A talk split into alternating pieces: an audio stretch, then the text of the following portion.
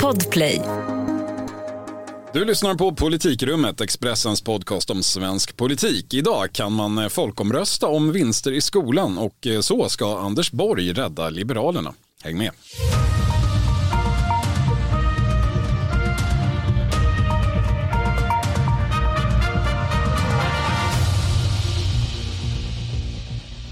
Det är tisdag den 15 februari och dags för det 19 sammanträdet i Politikrummet. Närvarande på dagens möte Helena Gissén. Hej hej. Filippa Rogvall. Hallå. Och jag, Viktor Bartkron. Vi ska börja direkt med ett riktigt eh, brandtal. Och därför så inleder vi nu en offensiv för att Sverige ska ta tillbaka den demokratiska kontrollen över skolan. Och vi kommer lägga en rad förslag för att bryta riktningen och återsätta ordning och kunskap i främsta rummet. Ja, det där var alltså statsminister Magdalena Andersson som i förra veckan blåste till strid mot den så kallade marknadsskolan. Det var ett rejält första majtal så där i början av februari. Men eh, det förslag som faktiskt presenterades var dock lite mindre långtgående eller i alla fall lite mindre precis Helena. Vad var det man ville egentligen i det här ja, skedet? Nej, men eh, det är rätt mycket som är oklart men eh, huvudpoängen var ju då att de kommunala skolorna ska få mer stöd för eleverna än vad elever i friskolor ska få. Så att eh, en högre skolpeng till kommunala skolor. Och framförallt kanske en lägre skolpeng till friskolorna. Det kändes ja, som att det var det som var, var Det är det fokus. som är grejen. Riktningen är tydlig. Filippa, vilka utsikter eh, har då det här förslaget att eh, bli någon form av verklighet? Det är en fråga vi måste ställa oss nu för tiden när, när den, den ganska lilla regeringen lägger fram mm. politik. Ja, men det ser väl lite tveksamt ut. Jag har ju hängt en del då med Liberalernas partiledare Nyamko Sabuni i veckan. Av, av professionella skäl ska vi säga, inte privata. Uh, ja, um, vi kan återkomma till det. Men, men hon medverkar då i en, en stor partiledarintervju som publiceras imorgon onsdag och vi pratar en hel del om skolfrågan och då riktar hon väldigt mycket kritik mot det här förslaget bland annat att sänka stöden till friskolor och säger då att det kommer drabba den lilla byskolan, inte alls de här stora koncernbolagen och att ja, men de får det låta som att det är en byggnad som ska få mindre pengar men det är faktiskt barnen det handlar om. Mm. Och Centerpartiet har väl ungefär samma invändning men har ändå visat en viss försiktig nyfikenhet eh, kring det här förslaget som det har låtit. Så där kanske dörren inte är helt stängd ändå. Trots att Centerpartiet, om ni minns i januariavtalet, ju krävde att Socialdemokraterna verkligen skulle hålla fullkomligt tyst om allting som hade med vinstbegränsning i välfärden att göra. Ja, mm. det var ett brott mot januariavtalet att ens twittra om saken tror jag att man landade i. Exakt. Ja. Nej, men precis, Nej, men Saboni har ju samtidigt riktat kritik mot delar av friskolereformen. Alltså, man vill fixa de här problemen som finns för att öka förtroendet och, och därför kunna behålla friskolan så som den ser ut idag. Mm. Det är ju, vi ska säga Vänsterpartiets stöd kan man nog räkna med. Det är ju tydligt att Socialdemokraterna, det var ju, det var ju ett rejält första majtal som sagt som inledde den här presskonferensen där även eh, skolministern medverkade men det var ju statsministern som tog befälet och eh, höll en lång monolog om det hemska med det svenska friskolesystemet som nu måste förändras i grunden. Det är ju ingen tvekan om, om någon har missat det, att Socialdemokraterna vill göra det här till en av de stora eh, paradfrågorna i valet, Helena? Ja, men det är helt uppenbart. Men frågan är ju hur ska det här egentligen gå till? Alltså vår kollega Thomas Nordenskiöld, han gjorde en intervju med skolminister Lina Axelsson Kilblom eh, ganska nyligen och det var extremt oklart hur man har tänkt sig att eh, få till stånd det här vinstförbudet. Det är det här SSU har propsat för hela tiden, att det ska gå fram med förslag på egen hand och bara syna de andra partierna då? Vem röstar för och vem röstar emot? Ja, det, samtidigt gäller ju då att veta vad det är för förslag man ska komma fram med. Jag antar att det pågår ett intensivt tankearbete då i och med att Magdalena Andersson på den här presskonferensen utlovar en, en räcka förslag. Det var en, mer eller mindre en bombmatta som ska komma. Vi får väl se vad det blir av det. Jag tycker ändå att det är lite intressant att, att Socialdemokraterna gör det här eller vill ha det här som en stor konflikt i valet. Det har ju provats förut. Alltså 2014 så var Vänsterpartiet väldigt djupt investerade i den här frågan. Det var deras första och enda valfråga, stopp för vinster i välfärden. Det gick inte superbra, inte i förhandlingarna efteråt. Man fick den här repade utredningen som sen föll i riksdagen, men det gick heller inte särskilt bra i valet. Det var inte den publikmagneten man, man hade förväntat sig.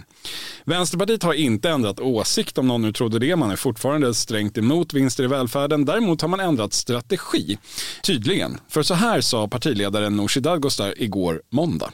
Det här handlar ju om att svenska folket ska få besluta om det eh, och det uppfattar jag oavsett vad man tycker i sakfrågan så bör det vara rimligt att vi ger chansen till svenska folket nu när vi går till val i höst att också kunna lägga en valsedel i den valurnan. Ja, de vill alltså lite från det blå ha en folkomröstning om vinster i skolan. Ja, det är ganska radikalt. Ja, det är ju det. det är, man, man, är så van vid att folk säger att valet ska bli en folkomröstning om och då eh, pratar man om en fråga man själv vill driva i valet och få folk att rösta på ens parti. Men det här var faktiskt ett explicit krav på en, på en riktig folkomröstning. En riktig folkomröstning den 11 september. Eh, Filippa, vad, vad, vad, tror du? Är det, eh, jag... Kommer vi att se det? Nej, men jag undrar om folk vill ha folkomröstningar och det brukar inte vara så högt valdeltagande. Politikerna brukar inte bry sig om resultatet. Jag tänker att det också är riskabelt hur en sån omröstning faller ut. Jag menar, det, Lex Brexit. Typ. Ja, det beror väl på vad man har för intentioner. Alltså, men, men, men en sak, det är ju väldigt ovanligt att det faktiskt blir av. Vi har ju den, den, senaste gången vi hade en, på riktigt en folkomröstning om en politisk sakfråga i Sverige var ju ändå 42 år sedan. Det var kärnkraften och apropå eh, oklara utfall där så fick den man lever då, vidare. Den lever vidare men det, där fanns ju tre linjer varav ingen sen har efterföljts för kärnkraften finns fortfarande kvar. Eh, alla var ju då på något sätt skulle de ju läggas ner. Men eh, det, det, är ändå, det, det, närmaste jag kommer, kommer på med ett parti som faktiskt har krävt det, det är ju Sverigedemokraternas återkommande krav om en folkomröstning om invandringen. Har inte heller materialiserats. Jag är inte säker på att det här är en särskilt smart strategi egentligen. Nu pratar ju alla, inklusive vi här, om fenomenet folkomröstning istället för vinster i välfärden. Men det svåra är väl alltså på samma sätt som invandringen är svår att göra till en ja och nej fråga så vinster i välfärden den är inte så Nej, det kommer ju bli jättesvårt naturligtvis att hitta rätt eh, alternativ här tror jag. Så att eh, det är precis som du säger med kärnkraften, där ja vann ju och eh, folk lider ju fortfarande i sviterna av den folkomröstningen. Så att jag tror att Vänsterpartiet egentligen inser att det här kommer inte att bli av. Men det, det är en eh, radikal och tuff men det är ändå intressant vad som skulle stå på valsedlarna. Man kan tänka att eh, den ena sidan, Vänsterpartiets sida, har ju då sin, sin valsedel ganska klar. Ja till en demokratisk skola där pengarna går till eleverna och inte till sprit och knarkfester på Ibiza. Eller något i den stilen. Men den andra sidan skulle förmodligen vilja ha en valsedel som är något i stil med ja till valfrihet, mångfald och eh, god stämning i en eh, varierad skola och vem ska egentligen sätta de där alternativen? Nej men precis, alltså det, det, är ju faktiskt så att det har ju gjorts en hel del opinionsmätningar som är lite grann motsägelsefulla. Det är ju eh, så att rätt många människor, det är väl 65 procent eller sånt där, två tredjedelar, som tycker att vinstförbud är av ondo i skolvärlden. Ja, av godo menar du? Man vill ha det? Nej förlåt, av godo. Ja. Men däremot eh, så när man ställer frågan om man vill ha valfrihet i skolan och också kunna välja mellan olika skolformer så är det lika många som är för det. Och när man ställer frågan vilken är den viktigaste faktorn för att skolan ska utvecklas på bra sätt så är det bara 12 procent som tycker att vinstförbud i skolan är det viktigaste. Eller mycket viktigt eller ganska det, det, viktigt. Det är ju en fara i detta, i, i att det, det, finns, det finns ju fler frågor. Den eh, frågan som Sverigedemokraterna vill ha en folkomröstning om, invandringspolitiken, den, det finns ju en parallell där. Det, där fanns ju och har hela tiden också funnits en en tydlig övervikt för sidan som vill ha minskad invandring. Men det var inte en fråga som lyfte i val förrän relativt sent då eftersom folk helt enkelt inte prioriterade den särskilt högt. Jag tror det var det Vänsterpartiet insåg 2014. Socialdemokraterna kanske får inse det i år eller så har opinionen förändrats. Det, det, det får vi vara öppna för, det kan vara så. Men jag mm. tänkte på en annan sak med Vänsterpartiets eh, argumentation som, som är lite eh, vad ska vi säga, lite vansklig för dem. De, de skriver nämligen så här när de presenterar sitt krav i Aftonbladet att vi i Vänsterpartiet driver en skolpolitik som en stor majoritet av svenska folket ställer sig bakom, men vi förstår att många högerväljare av andra skäl aldrig kommer att rösta på oss. Det innebär att högerpartiernas partiledningar, som av egen intresse sitter i knät på friskolornas lobbyister och håller en stor del av svenska folket som gisslan. Så vill vi inte ha det. I en demokrati måste folkviljan vara det som styr politikens inriktning. Mm, det kan bli farligt. Ja, det kan ju det. Därför att det är visserligen så att just i frågan om vinstförbud, alltså, som, som du redogjorde eh, för Helena, så, så stämmer det ju. Eh, där är en tydlig stor majoritet för. Man tycker att det ska vara otillåtet. Jag tittar i SOM-institutets praktiska översikt, Svenska folkets åsikter i olika politiska sakfrågor som kom i höstas. Och där är det ju 64% som vill ha vinstförbud i vård, skola och omsorg. Bara 20% som tycker att det är en dålig idé. Men Tittar man på andra saker som Vänsterpartiet gillar så börjar det bli lite eh, knepigare då. Höja skatterna det tycker bara 19 procent är en bra idé, medan mer än dubbelt så många, 40 procent, tycker att man ska sänka skatterna. Med Vänsterpartiets resonemang så är det alltså dit politiken borde gå. Jag tror inte att man kommer att driva det. Inte ens värnskatten ska vi säga, som alltså är en särskild hög, eh, inkomstskatt för höginkomsttagare, den vill folk inte heller ha tillbaka. 28 procent är emot, mm -hmm. nej förlåt, 28 procent vill ha tillbaka den, fler är emot. Höja bensinskatten, det är Vänsterpartiet för, men det är fler emot. Och kanske mest flagrant då, när man ställer frågan om just invandringspolitiken, ta emot färre flyktingar. Det tycker Vänsterpartiet är en dålig idé, men eh, majoriteten, nästan lika stor som i vinstfrågan, tycker att det är en bra idé.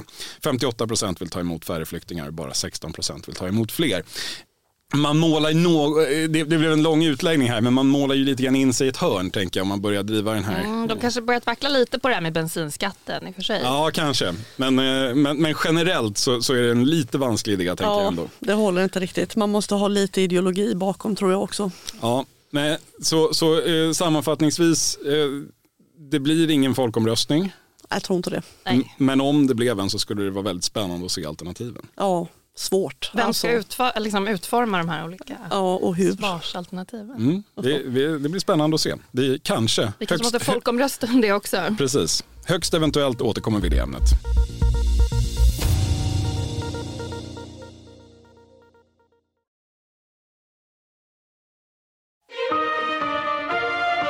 Efter en hel del om och men så verkar den svenska borgerligheten, eh, i alla fall betydande delar av den, ha bestämt sig. Liberalerna ska räddas kvar i riksdagen.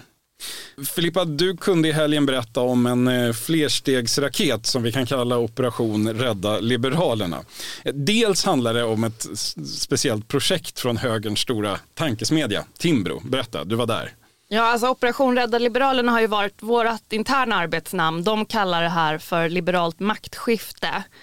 Och det är en kampanj då för att ja, men knyta Liberalerna närmare Moderaterna och eh, visa på vikten av att de ska ingå i en regering som en motvikt lite grann till Sverigedemokraterna. Hej, Synoptik här. Visste du att solens UV-strålar kan vara skadliga och åldra dina ögon i förtid? Kom in till oss så hjälper vi dig att hitta rätt solglasögon som skyddar dina ögon. Välkommen till Synoptik. CSRD, ännu en förkortning som väcker känslor hos företagare. Men lugn, våra rådgivare här på PWC har koll på det som din verksamhet berörs av. Från hållbarhetslösningar och nya regelverk till affärsutveckling och ansvarsfulla AI-strategier. Välkommen till PWC.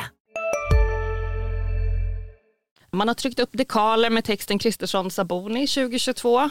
Och, det och då två... tänker man ju osökt på när eh, de unga centerpartisterna mm. gjorde Kristersson Löv 2018. Blev ju, åldrades inte helt väl. Nej, så det, det, är lite så här cursed typ att trycka mm. upp nya dekaler. Men Skam den som ger sig. Det är två unga tjejer då som leder den här äh, kampanjen som båda har bakgrund i ungdomsförbunden, ena LUF och andra MUF. Här, Timbros då intention med det här är inte bara då att få de här 2,5 procenten som idag röstar på Liberalerna eller säger sig stödja Liberalerna in i, i högerblocket utan det finns också en politisk eh, agenda med det. Man, man vill helt enkelt ha kvar dem av politiska skäl, i alla fall säger man det. Ja men precis, alltså Benjamin Dosa som nu är vd på Timbro, han var ju under sin tid som MUF-ordförande ganska tongivande sådan, drivande till att Moderaterna och SD skulle närma sig varandra och nu då som Timbro-chef då är projektet istället att, att Liberalerna måste in i det här stora projektet. Vad är det han har insett? Nej, men jag kan man inte bara tänka honom lite grann som en socialdemokrat? Att han är opportunist och eh, försöker få in så många som möjligt i rätt vågskål. Det, borgerligheten har inte direkt varit skicklig på det historiskt. Så. Mm. Nej, men precis, Nej, men det, och det har väl varit lite ett så vägval. Eh, han lyfter ju liksom två argument, det politiska eh, argumentet och matematiska argumentet till att Liberalerna kommer behövas. Mm. Men det handlar ju inte bara om Timbro heller utan det är också så att det moderata partiet, där, där har det ju funnits en stor ambivalens. Vi har pratat om den tidigare, att man har varit genuint osäker på, ska man försöka hjälpa Liberalerna eller riskerar man då att, eh, att dels ge dem 3,8 procent istället för 2,1 och förlora ännu fler röster.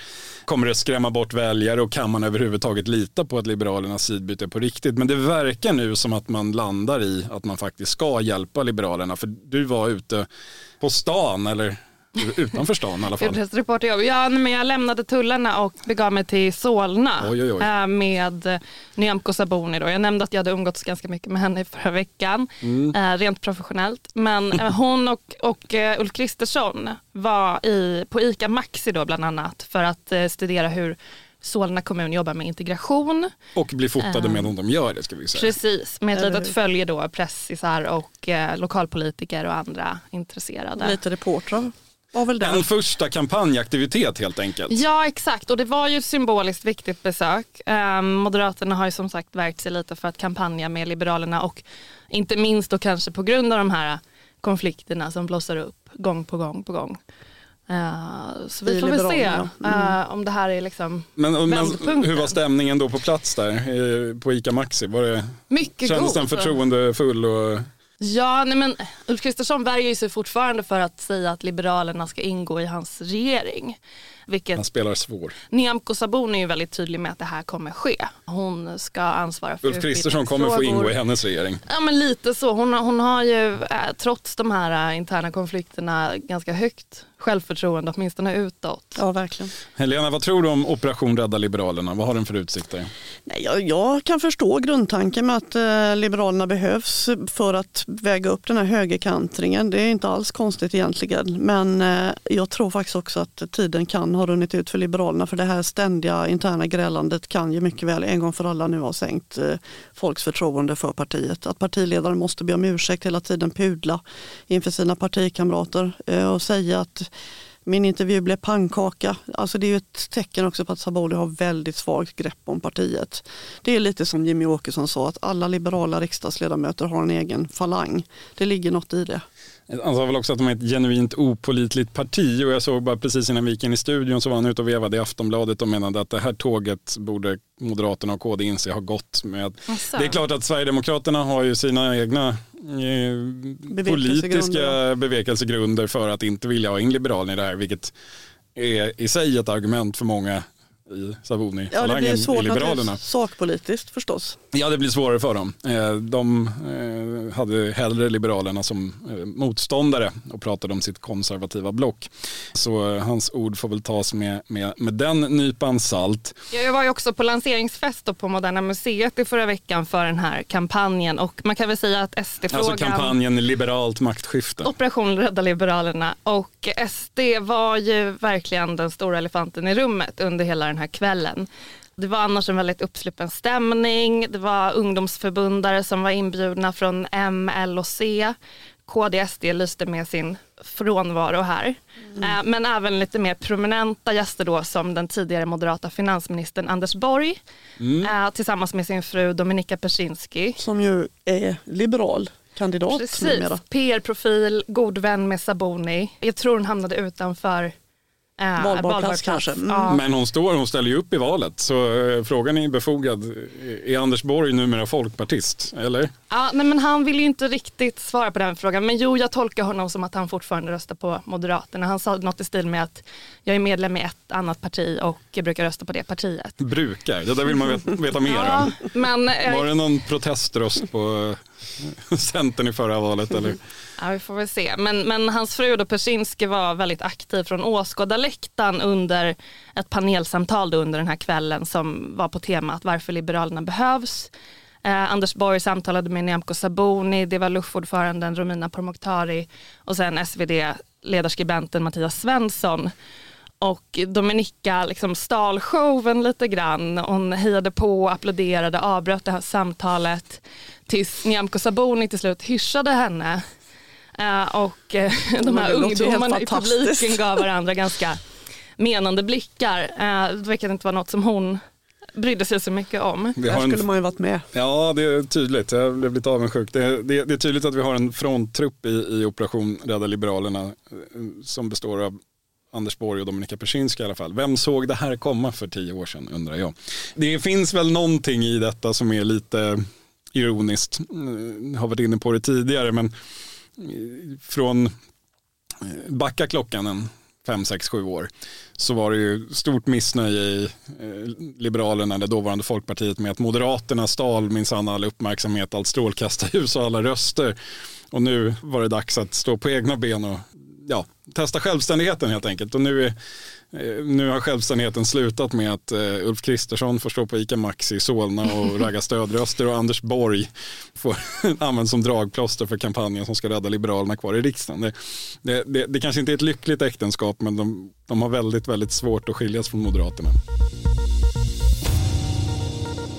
Vi ska fortsätta på temat Moderaterna och avrunda med lite riktigt dålig stämning. För alltså om stämningen mellan Moderaterna och Liberalerna nationellt är under åtminstone upptinande så gäller motsatsen internt i Moderaterna i alla fall på Lidingö. Helena, du skriver om en spektakulär fejd idag i Expressen. Ja, det är alltså så att det råder fullt inbördeskrig i Moderaterna på Lidingö och eh, jag måste säga att jag har faktiskt aldrig varit med om något liknande. Och då och har du har jag ändå hållit på med det här ett tag. Ja, jag har ju det. Va? Så att eh, jag är väldigt förvånad. Det flyger anklagelser om förtal, om otillbörlig påverkan, om hot. Det har gjorts sex polisanmälningar i den här konflikten. Och den ha konflikten handlar alltså om eh, vem som ska vara kandidat till eh, kommunstyrelsens ordförande i en kommun som Moderaterna har styrt sedan Ja. Hedenhös. Jag kan ju eh, sammanfatta kort. Då. Kommunalrådet Daniel Källenfors som har suttit sedan 2018, han utmanas nu av partikamraten Filip Svanberg som också har fått stöd av nomineringskommittén. Då. Och på stämman, nomineringsstämman i söndags där ett mycket stort antal nya medlemmar, helt nya medlemmar dök upp och röstade på Svanberg så petades då Källenfors från första platsen på listan till kommunvalet i höst. Men då blev hans anhängare så förbannade så att de röstade igenom en så kallad spränglista där Källenfors står först. Så att väljarna kommer att få välja mellan dessa två listor. Och allt det här med hot och förtal och allt vad det är. Alltså två listor i vallokalen, Ja, två moderatsedlar. Ja, så blir det om inget oförutsett inträffar. Det är fantastiskt att man ens har lyckats mobilisera röster under pandemitider. Ja, det verkar inte alls ha varit svårt. Det kom hundra nya medlemmar runt årsskiftet tydligen. Ehm, och allt det här då med hot och förtal, det handlar om att eh, Svanbergs handel och vandel har fått en huvudroll i den här striden. Han har 37 ärenden tror jag det är, hos Kronofogden. Visserligen är de flesta riktigt gamla men ändå.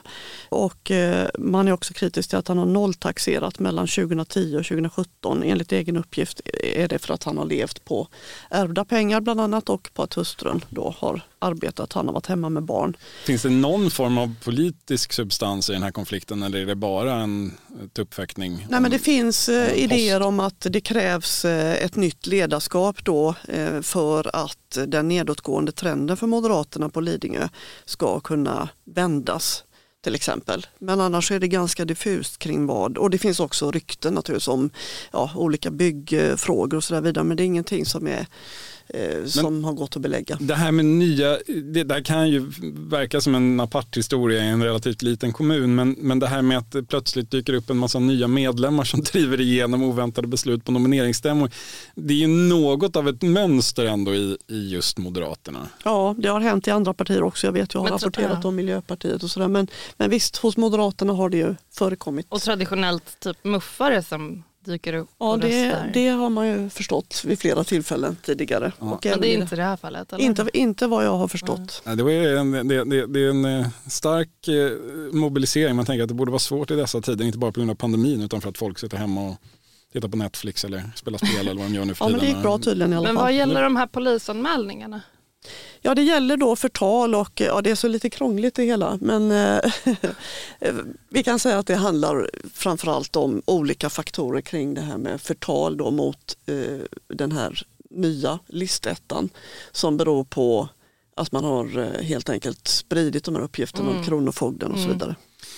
Och vad gör partiledningen? Är de, vad, vad, vad, Nej, men det är ju det som är det konstiga tycker jag. Alltså det, man har inte vänt sig till partiet centralt och det är mycket märkligt som jag ser det att, att partisekreteraren till exempel inte har ingripit i det här för att det är många som är helt förtvivlade och säger vi kommer inte kunna bedriva en valrörelse eh, på Lidingö för att stämningen är så otroligt hätsk alltså. Och jag, när de fick reda på att jag höll på att granska det här så blev jag nedringd av folk igår från båda sidor som alltså spred invektiv mot motståndarsidan. De gör det Så inte det- lättare för sig själva. Än Nej men verkligen inte och jag är helt förvånad över att vuxna människor kan hålla på så här. Jag måste säga att jag är helt eh, paff. Det, är, det, det blir definitivt intressant att följa. Valrörelsen på Lidingö är hetare än någonsin även utanför ön. Eh, Det lilla som säger något om det stora. Kanske. vi får se. Hörrni, tiden rinner ut men vi eh, är tillbaka om en vecka. Tack för idag Helena Isén. Tack själv. Tack Filippa Rogvall. Tack. Tack till er som har lyssnat. Politikrummet åter tisdag 22 februari. Lyssna gärna då. Tack för idag. Hej.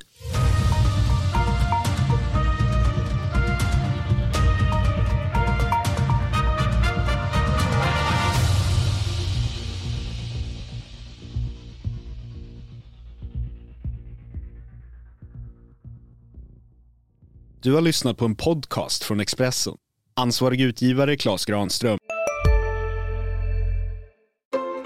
Just nu pågår vår stora season sale med fantastiska priser på möbler och inredning. Passa på att fynda till hemmets alla rum, inne som ute, senast den 6 maj. Gör dig redo för sommar. Välkommen till Mio.